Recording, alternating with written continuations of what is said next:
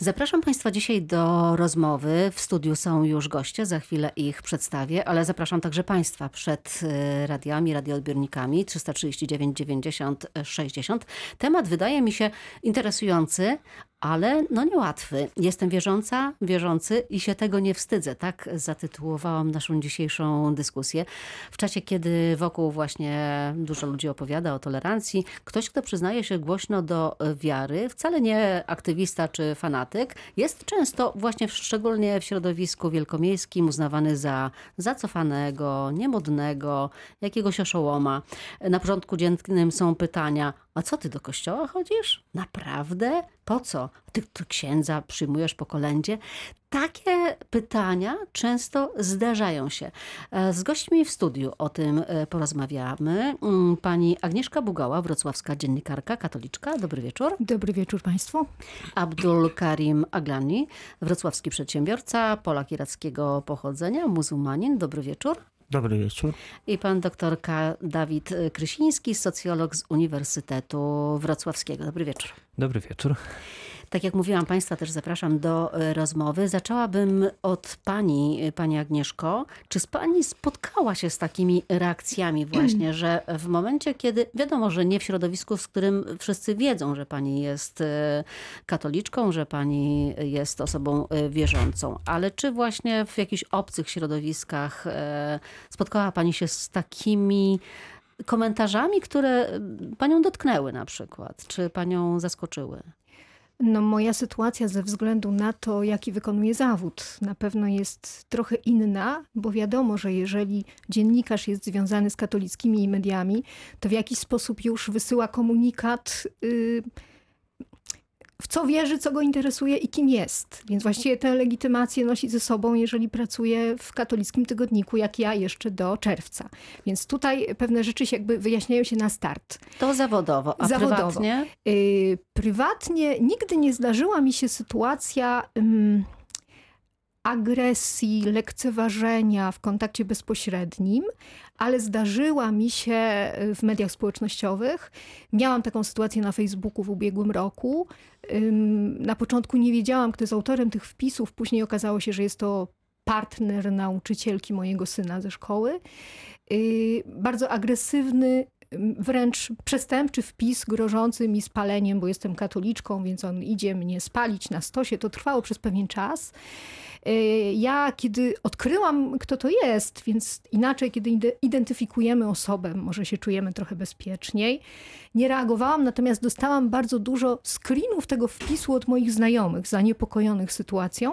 Potem to się wyciszyło, nie było absolutnie żadnych następstw tego, Ale ale, to była taka jakaś- sytuacja miała miejsce. Tak, ale to jakaś jednostkowa sytuacja, mam wrażenie. Natomiast czy jest to powszechny e, problem, który, może panie doktorze, czy, czy pan zauważa taki problem, że właśnie osoby wierzące są traktowane trochę jako takie właśnie nienowoczesne na przykład? Nie powiedziałbym, że jest to postawa powszechna, czy że osoby e, wyznające powiedzmy wiarę katolicką, chrześcijanie w jakikolwiek sposób spotykają się na co dzień z takimi sytuacjami, ale jest rzeczywiście tak, że szczególnie ten instytucjonalny wymiar e, katolicyzmu związany z e, Kościołem katolickim, z praktykami religijnymi, bardzo często jest kojarzony z pewną przestarzałą formą religijności, która dzisiaj staje się coraz mniej popularna, szczególnie właśnie w środowiskach wielkomiejskich kojarzonych z pluralizmem, z wolnością wyboru, ze swobodą wyrażania poglądów. To nawet nie chodzi o samą wiarę. To nie wiara jest tutaj e, tym punktem zapalnym, tylko bardzo duże zaangażowanie instytucji Kościoła e, w sferę relacji społecznych e, i w próbę uporządkowania świata zgodnie z wizją przez ten Kościół często wyznawaną. Wielu osobom brakuje tam tolerancji. գրանցի Dla wielu osób y, praktyki duchownych są również w jakiś sposób nieakceptowalne, co automatycznie przekłada się na odrzucenie Kościoła i jednocześnie kojarzenie go z pewną taką opresyjną formą religijności, która odchodzi już w niebyt.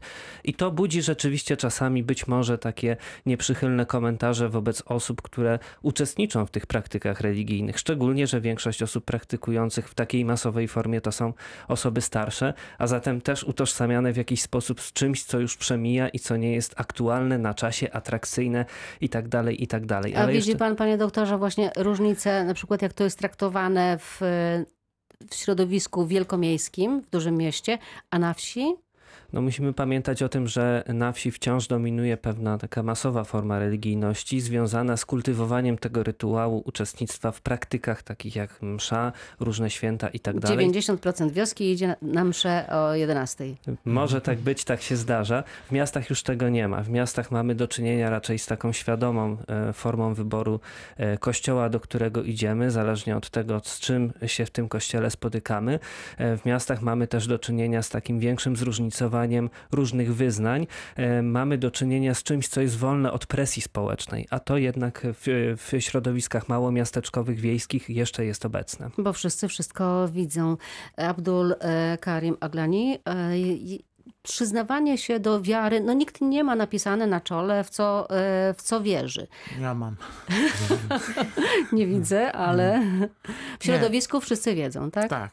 To znaczy przede wszystkim e, my mamy jako muzułmanie albo czy mniejsi ludzie, niż widać, że od, od, odstaniemy od reszty Polaków, więc e, od razu to jest obcy krajowiec albo obcy i mm, zawsze kojarzy im się jak muzułmanin, to turyst, to terrorysta na przykład. No to mam To nadzieję, że to jest mniejszość e, zdecydowana, ma takie Jest skoja- taka. skojarzenia. Zgadza się, tylko na przykład e, ja nie mam tych problemów, ponieważ e, obracam się w środowisku, które mnie zna od prawie 40 lat, więc znają mnie. Jeszcze bomba nie wy, wywaliła nigdzie, więc Tak, ale większość pana znajomych na przykład to są osoby wierzące, praktykujące?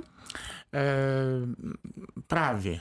Prawie wie, większości. Jest bardzo duża liczba moich mm, znajomych, przyjaciół w Polsce, Polaków.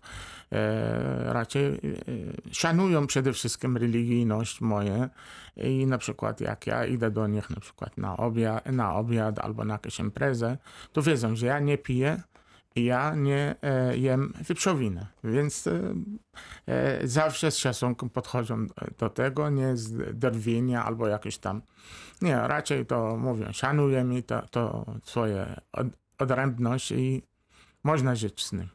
Ale właśnie, e, czy to jest tak, że e, osoby wierzące zamykają się w swoich enklawach, zamykają się w swoich środowiskach i e, w nich nie muszą niczego tłumaczyć? Na ile można się przenikać, pani Agnieszko? I być obok siebie, no szanować się wzajemnie. Ja myślę, że inaczej to widać od środka, a inaczej to widać z zewnątrz, bo dla osób patrzących z zewnątrz, które nie znają realiów Kościoła, może być to rozumiane jako zamykanie się i sekciarstwo. Ale życie we wspólnotach, jest ich bardzo dużo, ogromna paleta wspólnot. Wrocław zresztą słynie z tego. M- Właściwie każdy w kościele może znaleźć swoje miejsce. Począwszy od duszpasterstw akademickich, o których yy, przed programem rozmawialiśmy, yy, skończywszy na miejscach, gdzie mogą się odnaleźć seniorzy. I nie widziałabym w tym y, czegoś, co jest niebezpieczne, jest zamknięciem się z tego powodu, że coś nam zagraża i z nami wewnątrz sami ze sobą jest, jest nam fajniej. Nie. No, jest bardzo dużo społeczności, które się tworzą nie w kościele, w innych strukturach i świetnie sobie radzą w jakimś środowisku. Więc ja bym tego tak nie dzieliła. Oczywiście. Y, ja Ale nie należę do żadnej wspólnoty, więc jakby moja perspektywa też jest inna. Y, To nie jest to prywatny katolicyzm, ale no po prostu nie należę y, ani ja, ani moja rodzina, więc... Ale no mnie pewnie- ciekawi na przykład to, czy taka osoba głęboko e, wierząca, bardzo zaangażowana, może się spotkać e, właśnie z osobą niewierzącą i się nie pokłócić. Oczywiście, Może, że, może. oczywiście, że może, co wynika nie tylko z pewnej wspólnej podstawy e, wielu wierzeń, bo te wierzenia są w jakiś sposób do siebie e, podobne. Wynika to również z tego, że w sferze prywatnej, w moim przekonaniu, religijność i religia, wiara nie jest wykluczająca. Ona staje się bardziej wykluczająca wtedy, kiedy staje pewną taką formą społeczną, formą praktyk społecznych, właśnie tych instytucjonalnych, y, y, gdzie dochodzi wymiar motywowania wiernych do określonych zachowań. I tutaj rzeczywiście dochodzi czasami do naruszenia e, takiej wolności czy, czy, czy, czy swobody wyboru, swobody wyznania. No ale trzeba pamiętać o tym, że ta wspólnotowość, o której pani redaktor wspomniała, ona siłą rzeczy musi być e, taką pewną formą może nie zamknięcia, ale wycofania się w sfery prywatności, co wynika po pierwsze z tego, że religia czy język religijny nie jest już dzisiaj językiem powszechnej komunikacji. My rzadko mówimy o wierze, rzadko mówimy o Bogu, kiedy wyjaśniamy różnego rodzaju e, zjawiska, kiedy po prostu komunikujemy się z innymi. A po drugie, no to jest też ten rys charakterystyczny tych nowych wspólnot religijnych, które e, szczególnie w krajach zachodnich, w krajach nowoczesnych, tych wspólnot religijnych, które nie mają wymiaru masowego, a bardziej taki indywidualny, świadomy, e, zupełnie świadomie wybierany.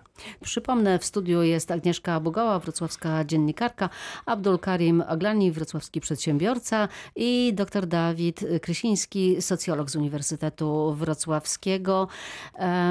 Wiara, religia, wiadomo, powinna łączyć, a tymczasem w Polsce zdarzyło się tak, że od dłuższego czasu już e, jakoś bardzo dzieli. Zacznijmy może od pani, pani Agnieszko. Jak pani myśli, e, z czego to wynika?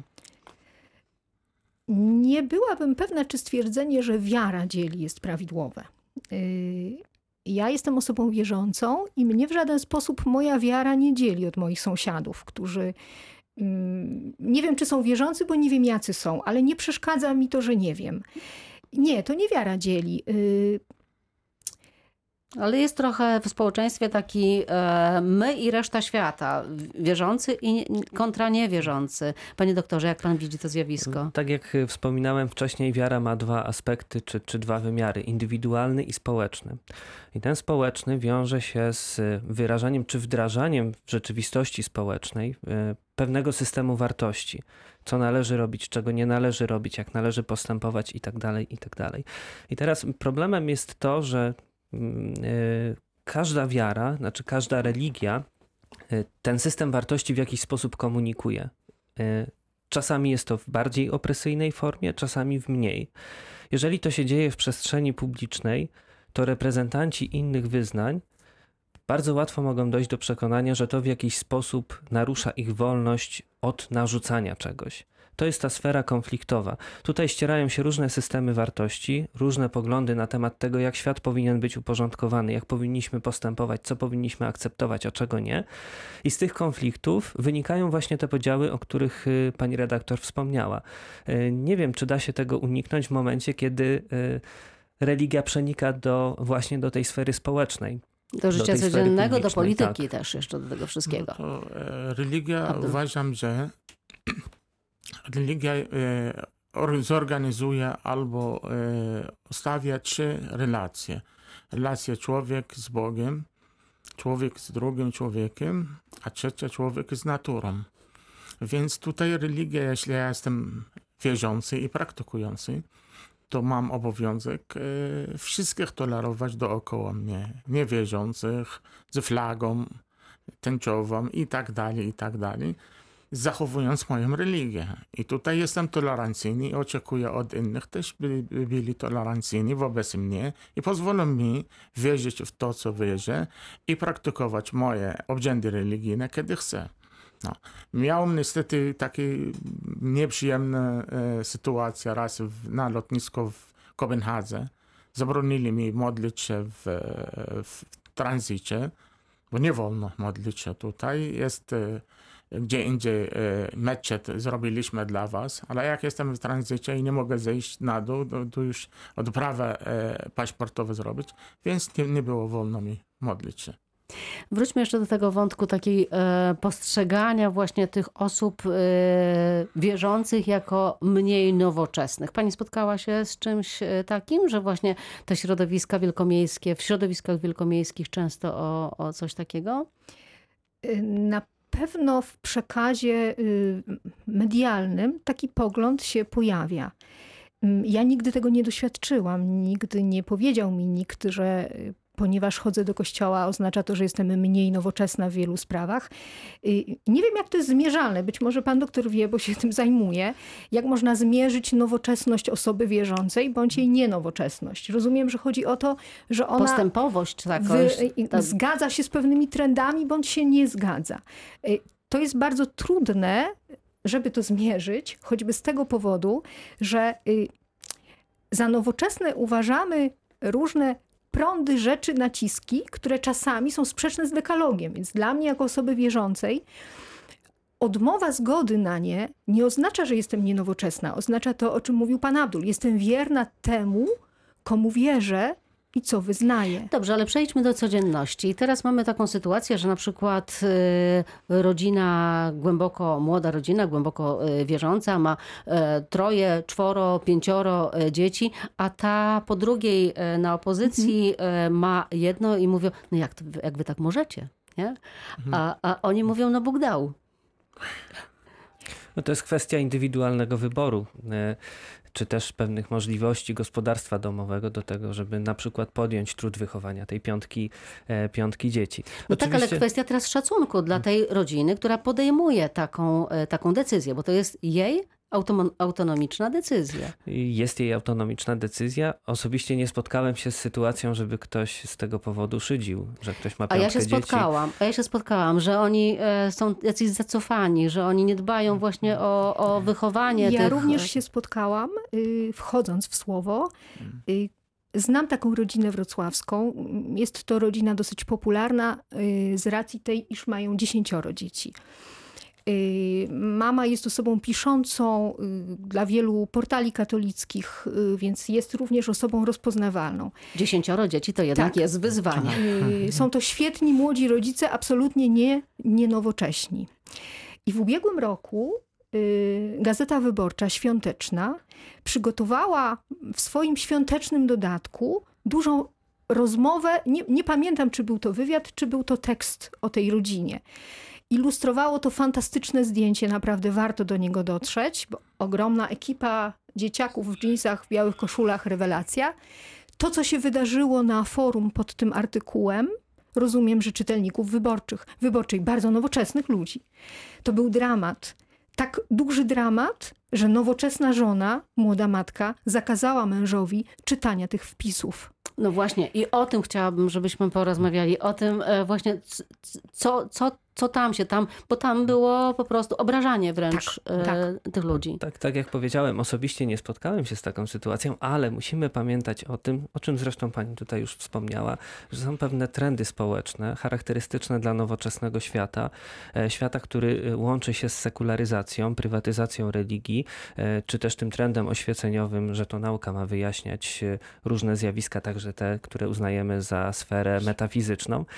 I teraz na kanwie uh, tego wyjaśniania w sposób racjonalny, ale też zmian społecznych, zmian kulturowych związanych z tym, że dzisiaj jednak preferujemy posiadanie y, jednego dziecka bądź dwójki dzieci, że jednak preferujemy unikanie religii instytucjonalnej, że preferujemy życie w miastach, bardzo zróżnicowany, swobodny styl życia, to są pewne dominujące trendy, które siłą rzeczy spychają na margines y, wszystko to, co jest związane z takim tradycyjnym, na przykład katolicyzmem, ale nie tylko katolicyzmem. To jest pewne wyjaśnienie tego, że e, kiedy wchodzimy na forum tego medium czy innego, spotykamy się z niezrozumieniem, a nawet agresją. Chociaż ta agresja wynika w dużej mierze ze specyfiki mediów internetowych, o tym też Tam musimy można pamiętać. wszystko napisać tak, e, Bardzo bezkarnie. tania odwaga.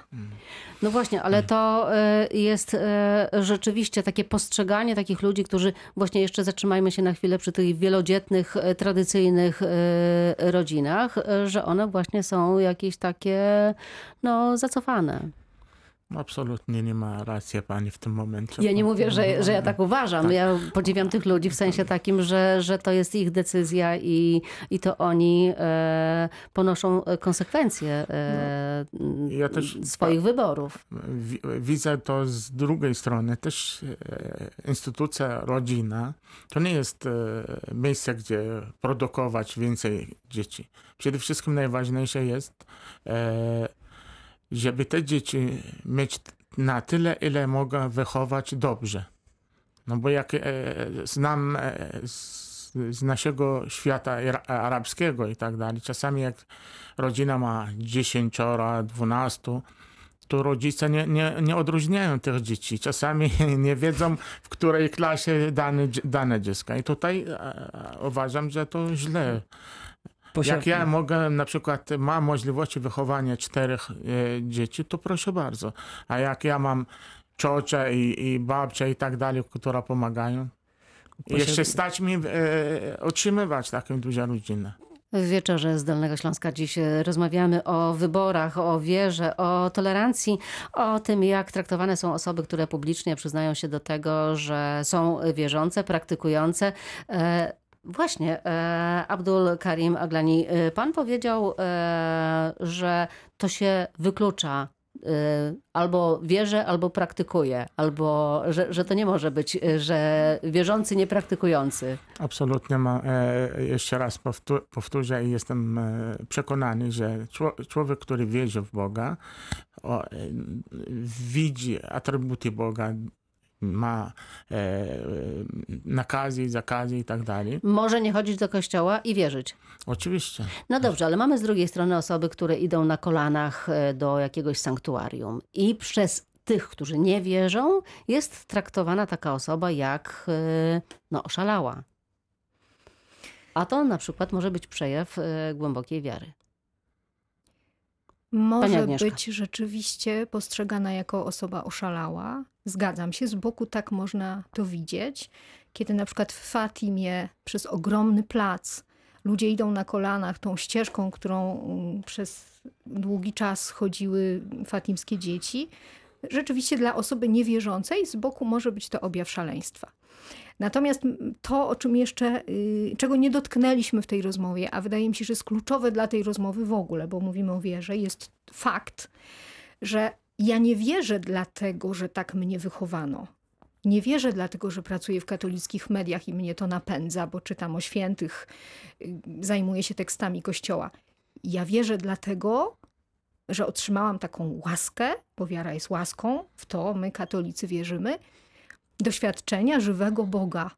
No tak, ale osoby niewierzące kompletnie tego nie rozumieją. Oczywiście, I- więc i- cokolwiek zrobię, cokolwiek zrobię dla osób niewierzących będzie dowodem szaleństwa.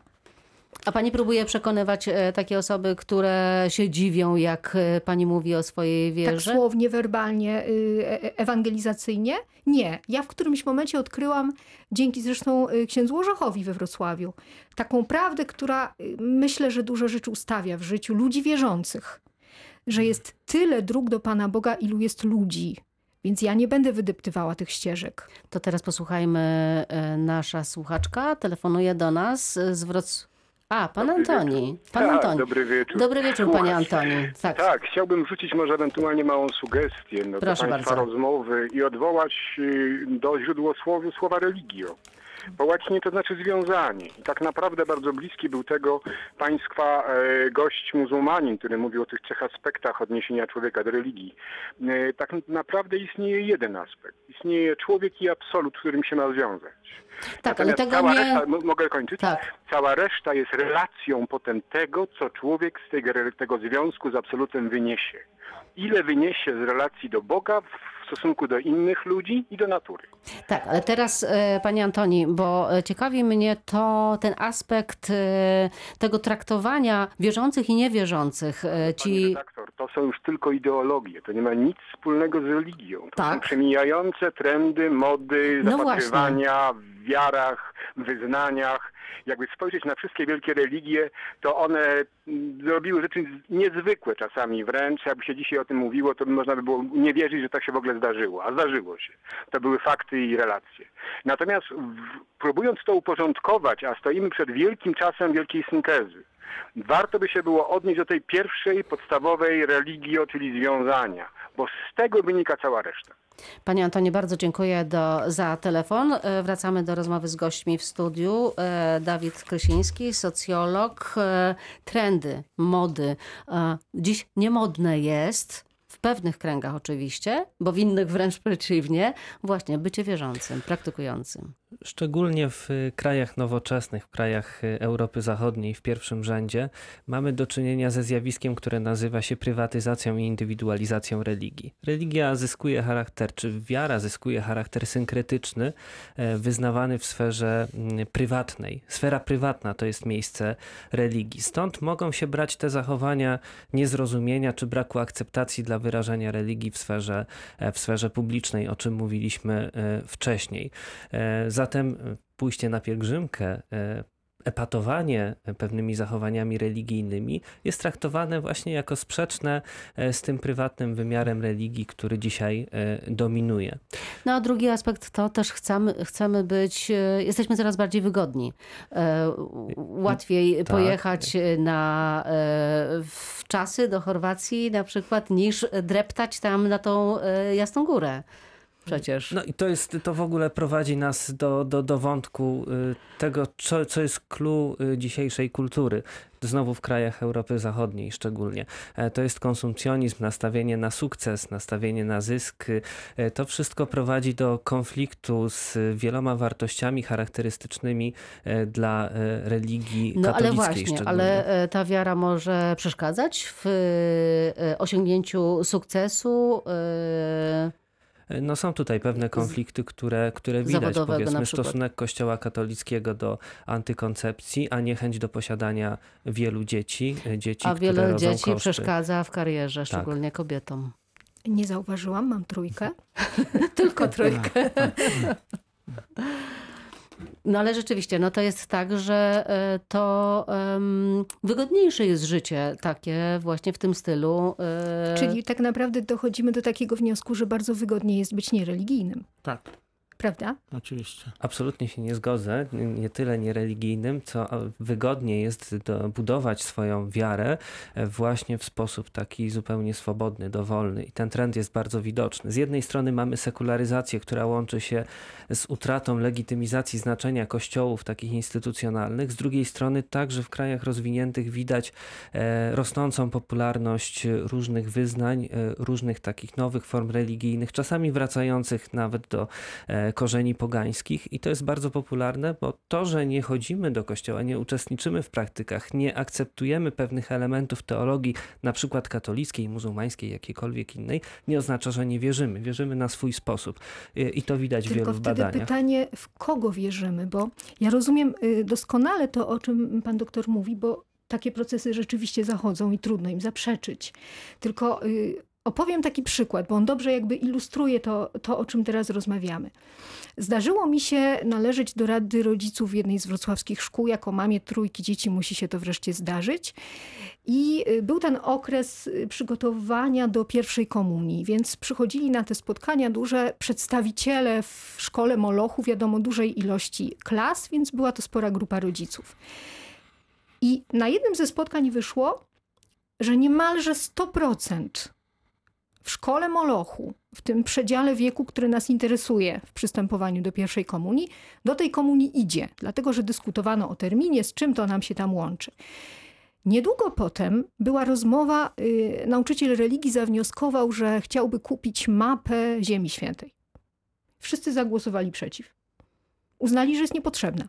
Mimo, iż ci sami rodzice dwa miesiące wcześniej zgodnie dyskutowali o terminie pierwszej komunii, bo No, był dla to nich ważny. to były jakieś Nie, względy... nie, nie. Cho- Bardziej chodzi mi o, o taki wzgląd tożsamościowy.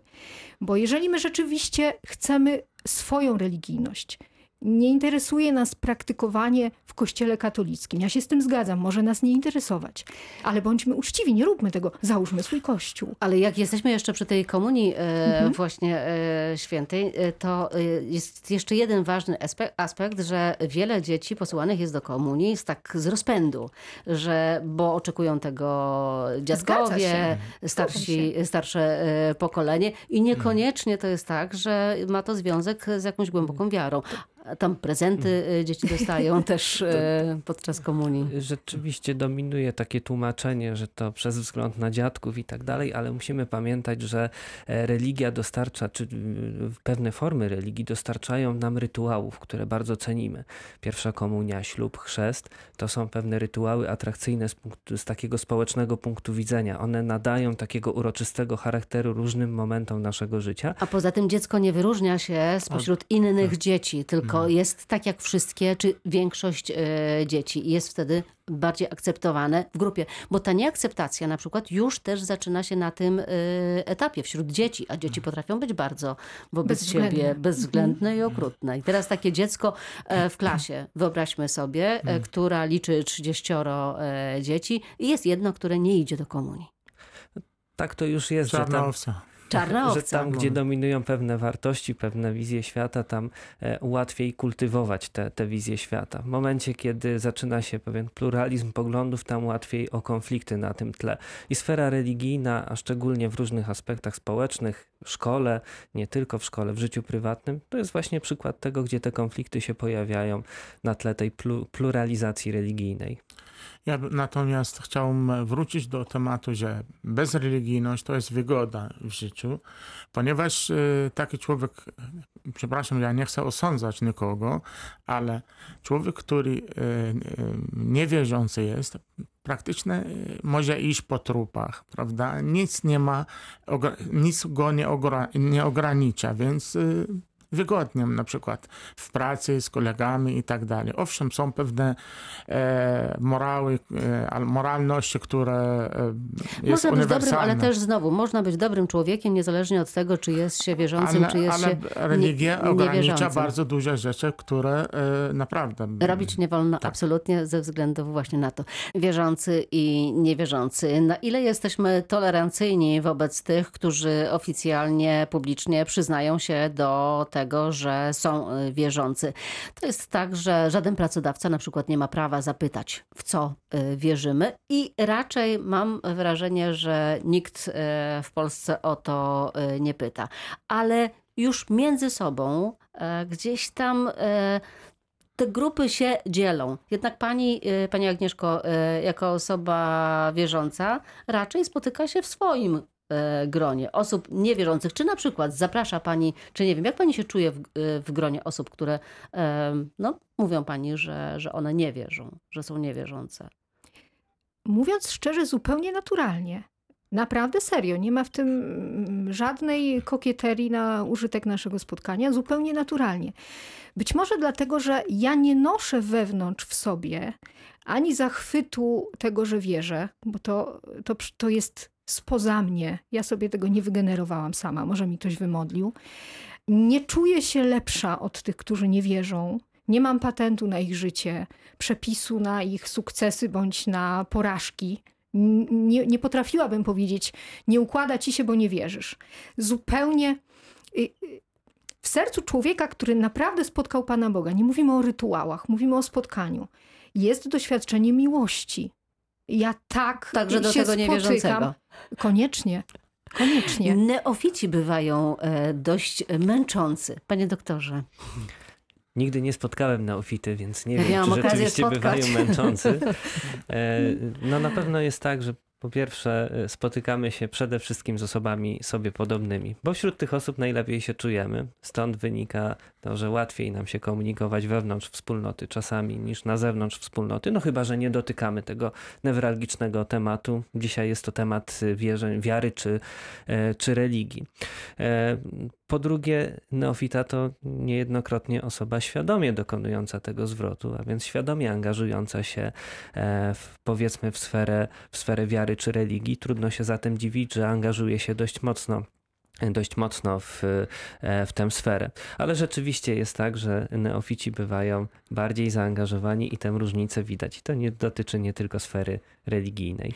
I jeszcze jeden e, temat, którego nie poruszaliśmy, to właśnie ta obrzędowość i ta tradycja związana właśnie e, z religią. Przychodzą święta, siadamy do stołu i to często bywa tak, że zarówno do tego stołu e, wigilijnego siadają ci wierzący i niewierzący. Tak sobie myślę, że wierzący mają w tej sytuacji łatwiej. No, oczywiście mają łatwiej. Na przykład ja mm, przez 40 lat mieszkając w Polsce, zawsze na święta e, Boże Narodzenia albo e, Wielkanoc biorę udział z rodziną mojej żony i tak dalej. I ja czuję, że owszem, to jest inna religia, inne, inne obrzędy, ale też realizuje się i czuję moc te święta i e, jaki ma wpływ na całą rodzinę. Tak, czasem celebrowanie to takie trochę jest roz, z rozpędu, że to e, tak już było w domu, no to robimy to. One bywa z rozpędu, ale ma też inne cele. No, w momencie, kiedy y, wiara wchodzi w tę sferę społeczną, w sferę relacji międzyludzkich, a jest to dość powszechne zjawisko, no, wręcz naturalne, no to wytwarza też pewne zwyczaje, pewne obrzędy, które łatwo wykorzystać na przykład do wzmacniania więzów społecznych, więzów relacji społecznych wewnątrz rodziny. Stąd na przykład popularność obrzędów świątecznych. My spotykamy się wtedy w gronie bliskich i jest to dla nas dobra okazja do tego, żeby te relacje wzmocnić, odnowić, kultywować, e, cokolwiek tutaj e, podstawimy. No to jest też okazja do tego, żeby podkreślać pewne uroczyste, mm, pewien uroczysty charakter tych spotkań. E, wiara świetnie, czy religia świetnie się do tego nadaje. Tutaj te obrzędy są właśnie wykorzystywane po to, żeby tę uroczystość podkreślać. E, no, nie da się ukryć, że ślub jest zdarzeniem, wydarzeniem uroczystym, także ten, a szczególnie ten kościelny, katolicki, ponieważ ma dość uroczystą oprawę. My to lubimy i chętnie do tego cały czas w naszym życiu społecznym wracamy. A co dane mówią? E, Przez lata mówiło się, że w Polsce jest 98% e, katolików. E, Takie dane były powtarzane przez, e, przez lata. Ktoś to zbadał, zmierzył, policzył, jak to jest w tej chwili, w tej nowoczesnej Polsce? To jest nieustannie mierzone i badane. Te 90 kilka procent no, to jest formalna przynależność wy- wynikająca na przykład z przyjęcia sakramentu chrztu. Natomiast kiedy patrzymy na takie co praktyki, to ta średnia jest dużo niższa. Mamy diecezję w Polsce, gdzie maksymalnie 20% em, katolików uczestniczy w, e, w mszach, uczestniczy w świętach kościelnych, przyjmuje komunię świętą, a zatem ten wskaźnik jest dużo, dużo niższy. Prawdopodobnie jeszcze zmaleje w najbliższych latach. O tolerancji dziś e, mówiliśmy, o tolerancję apelujemy bez względu na to, e, czy ktoś jest e, wierzący, niewierzący. Wszyscy z nas mają prawo żyć tak, jak właśnie wybierają. Bardzo dziękuję Państwu za wizytę w studiu. Przypomnę, naszymi gośćmi byli Agnieszka Bugała, wrocławska dziennikarka, przedstawiająca się jako katoliczka. Tak, dziękuję bardzo. E, Abdul Karim Aglani, e, wrocławski przedsiębiorca, Polak irackiego pochodzenia, muzułmanin. Tak jest. Dziękuję najmocniej. I dr Dawid e, Krysiński, socjolog z Uniwersytetu Wrocławskiego. Elżbieta Osowicz, ja już dziękuję za wspólny wieczór. Do usłyszenia.